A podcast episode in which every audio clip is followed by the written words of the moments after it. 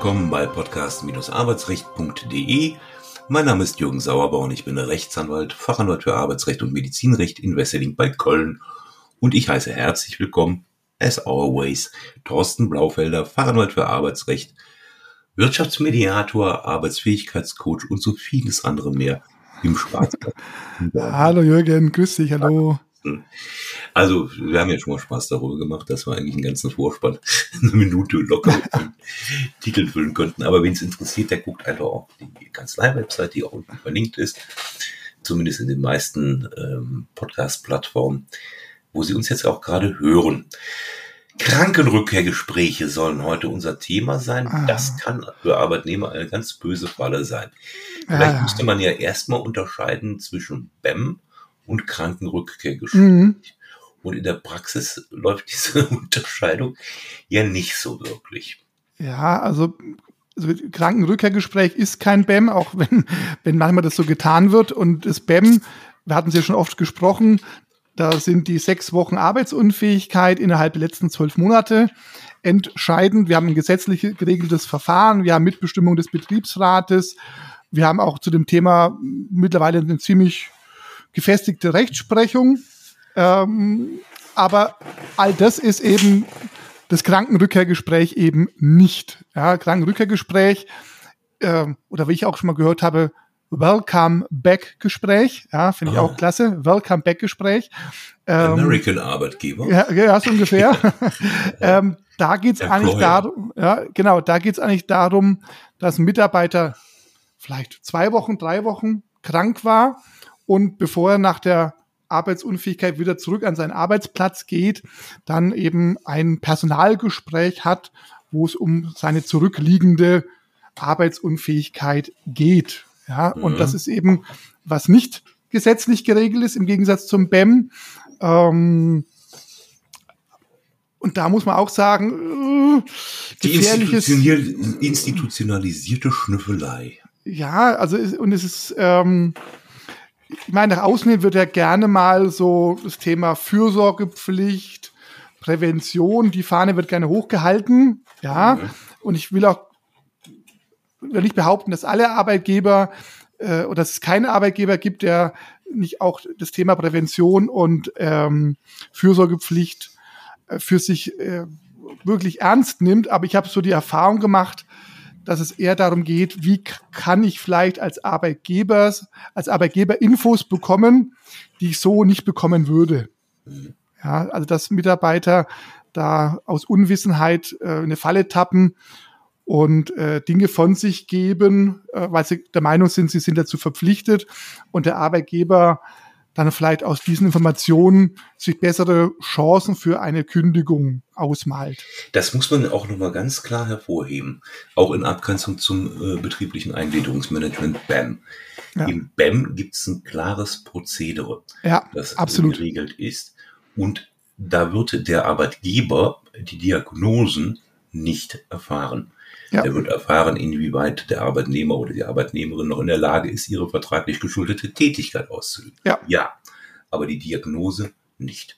Genau, auch das Thema Datenschutz ist ja im BEM auch ganz klar 167 Absatz 2 SGB 9 geregelt und auch die Rechtsprechung hat ja auch schon viel zum Datenschutz im BEM gesagt. Und gerade beim Thema Krankenrückkehrgespräch und Datenschutz, allein wenn man die beiden Begrifflichkeiten mal hernimmt, in Beziehung setzt, habe ich eben ganz, ganz große Bauchschmerzen, denn beim BEM gibt es die klare Regelung, der Arbeitgeber muss über den Datenschutz aufklären, wie der funktioniert im BEM, damit der Mitarbeiter auch sagen kann, ach, ja, aber nee, dann, nee, BEM brauche ich nicht. Also Thema Aufklärung über die Rechte ist im BEM sehr strikt geregelt.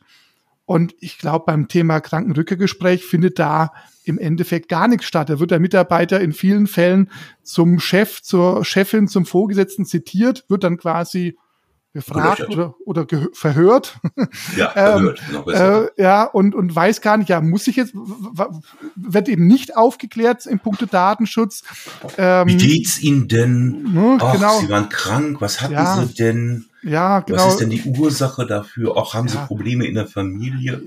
Ist das psychisch bedingt? Ach ja. Gott, wie schrecklich. Ja. ja. kann ja auch in nettem Rahmen passieren. Ja, aber also, Genau, und die Frage ist eben, wir reden ja über das Thema Datenschutz und da gibt es ja eben auch, was die äh, Rechtfertigung angeht, wann ein Arbeitgeber Daten verarbeiten darf. Und wir reden ja hier über besonders sensible Daten. Wir reden äh, über, über Krankheitsdaten, über Diagnosen möglicherweise, über Ursachen. Die sind sogar besonders stark geschützt. Und der Arbeitgeber tut vielleicht so, als müsste der Arbeitnehmer da lückenlos Auskunft geben. Das, ja, und ja, das ist, meine, zum Glück ist es ja so, dass in einigen Fällen auch der Betriebsrat Mitbestimmungsrecht hat. Ähm, aber leider eben nur dann, wenn eben da systematisch gehandelt wird. Es gibt auch Entscheidungen, wenn der Arbeitgeber das mehr so ad hoc, so aus Lust und Laune heraus macht, äh, dass dann jedenfalls mitbestimmungsrechtlich der Betriebsrat das Nachsehen hat, finde ich auch ein bisschen unglücklich, äh, diese Rechtsprechung. Also auch der Betriebsrat kann da nicht immer eingreifen.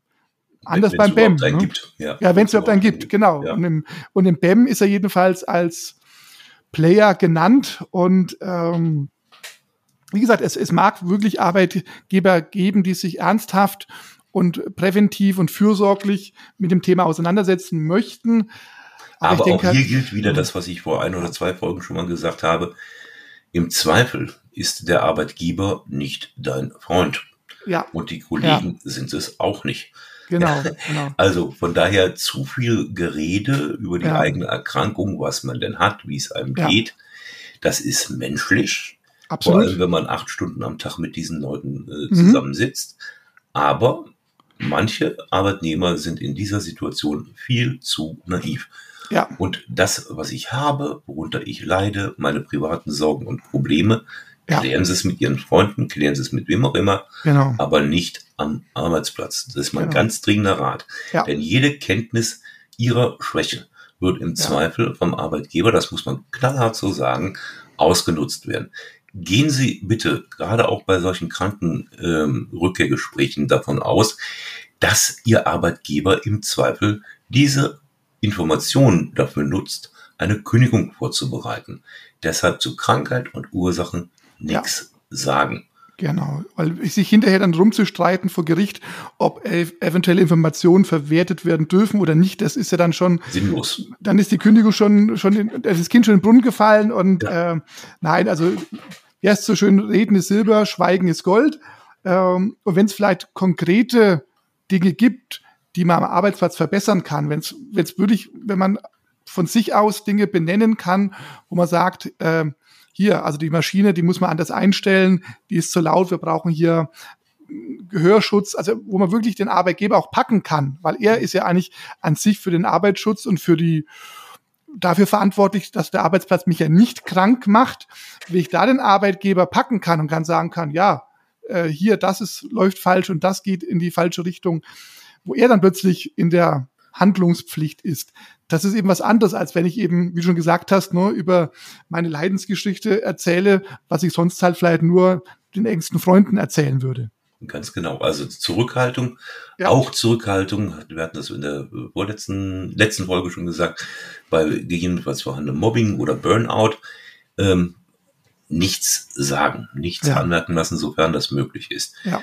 Ähm, wenn der Arbeitgeber drängelt, mhm. dann dazu kann ich derzeit nichts sagen oder möchte ja. ich nichts sagen. Ja. ja. Gegebenenfalls, wenn dann vorhanden, Betriebsrat dazu zählen. Auf jeden Fall, ähm, ja. Hart bleiben. Wie gesagt, ja. Äh, werden Sie Ihre, das ist jetzt wie Publikumsbeschimpfung, will ich aber gar nicht, äh, werden Sie Ihre Naivität los in dieser Situation, ja. ja?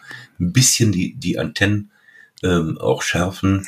Ähm, ansonsten nehmen Sie Sachen zur Kenntnis und machen so Protokoll. Der Ratschlag, den wir immer haben, nichts unterschreiben, dass man nicht geprüft hat oder hat prüfen lassen. Ein Rat von mir in solchen Situationen ist, haben Sie immer ein kleines Notizbuch dabei mhm. und äh, holen Sie das raus. Ja. Und schreiben Sie. Und, und wenn Sie da Ihr Kochrezept schreiben, ja, äh, was auch immer, dann wird das den Chef schon verunsichern oder Ihren Vorgesetzten.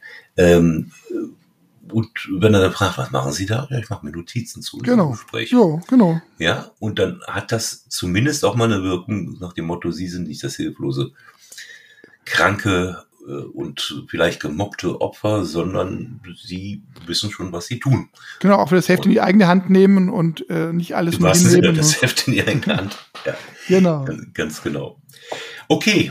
Ja. Punkt zehn Minuten haben wir mal eine kurze Folge, aber ich denke eine, die es knallhart in sich hatte. Wichtig, wichtig, auf jeden Fall. In diesem Sinne, bis zum Wachsen. nächsten Mal. Tschüss, Thorsten. Tschüss. Ciao.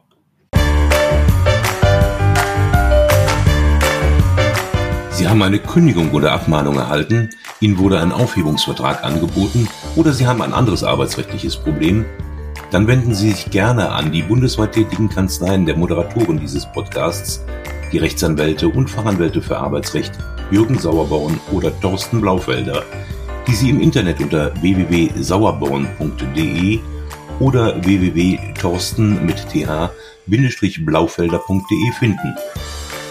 Haben Sie Anregungen, Lob oder Kritik zu dieser Folge des Podcasts, dann schreiben Sie uns eine Mail an redaktion.podcast-arbeitsrecht.de. Wenn Ihnen dieser Podcast gefällt, dann abonnieren Sie uns über die bekannten Podcast-Plattformen und bewerten Sie uns. Wir wünschen Ihnen einen angenehmen Arbeitstag.